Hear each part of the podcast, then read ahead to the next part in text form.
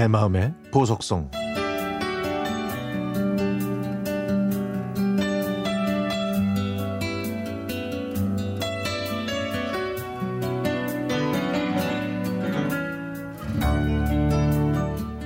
신입사원 시절 사내에서 전산실 여직원의 여고 동창들과 저희 부서의 직원이 6대6 단체 미팅을 했습니다. 여기서 한 여인을 만나 5년 동안 진심으로 사랑했지만 그녀의 집에서는 언니가 먼저 결혼해야 한다고 하는 바람에 저희는 결국 헤어질 수밖에 없었습니다. 쓸쓸하고 외로운 1년을 보낸 저는 다시 그녀를 찾아가서 헤어진 게 우리 문제가 아니기 때문에 다시 만날 수 있는 거 아니냐고 했고 저희는 그렇게 재회할 수 있었습니다. 그때 저희는 어떠한 역경도 극복할 수 있다고 생각하면서 양가 상견례를 준비했습니다. 언니가 먼저 결혼해야 한다는 그녀 집안의 원칙을 어기면서 말이죠.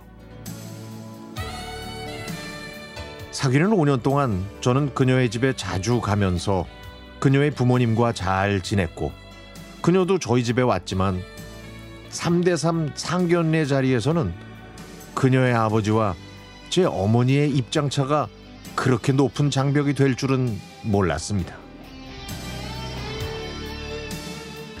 6년의 기다림은 단 20분 만에 끝이 나버렸죠.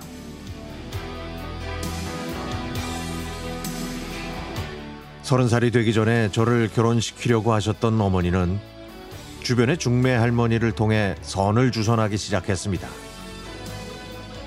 처음 만난 여성은 초등학교 선생님이었는데 할 얘기도 별로 없었고 관심사도 달라서 한 번 만나고 끝냈죠. 아니, 끝인 줄 알았습니다. 하지만 어머니와 중매 할머니는 이후 3개월 동안 다섯 명의 여성을 더 소개했는데요. 모두 정말 좋고 과분한 사람들이었지만 저는 애프터를 신청하지 않았죠.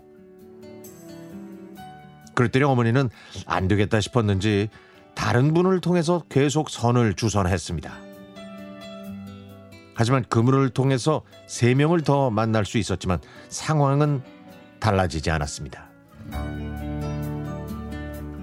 그리고 며칠 후에 네 번째 선을 보러 나갔다가 깜짝 놀랐습니다. 처음 선을 봤던 초등학교 선생님이 또 나왔거든요. 그때 저희는 많은 이야기를 나눴습니다. 6개월 동안 각자 선을 여러 번 보면서 있었던 얘기와 왜 아직도 결혼을 안 했는지, 아니, 못 했는지 즐거운 대화를 나눴죠. 누군가는 저희 둘을 천생연분이라고 했습니다. 선을 보는데 어떻게 같은 사람을 두 번이나 만날 수 있느냐 하면서 말이죠. 하지만 그녀와 저는 서로의 행복과 앞날의 무한한 선자리를 빌면서 그냥 헤어졌습니다. 그때 비로소 결자 해지되는 느낌이 들면서 기분이 홀가분해지더라고요. 그리고 얼마 후에 친구의 결혼식에서 신부의 어머니 친구분이 저를 보고 자기 딸과 한번 만나보라고 하더군요.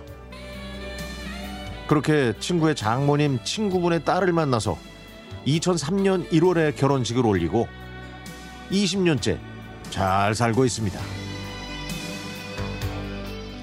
아, 정말 인연은 따로 있는 걸까요? 집신도 제 짝은 따로 있는 걸까요? 제가 만난 지 두 달하고 이틀 만에 결혼식을 올렸으니까 참 이거야말로 진짜 천생연분이겠죠.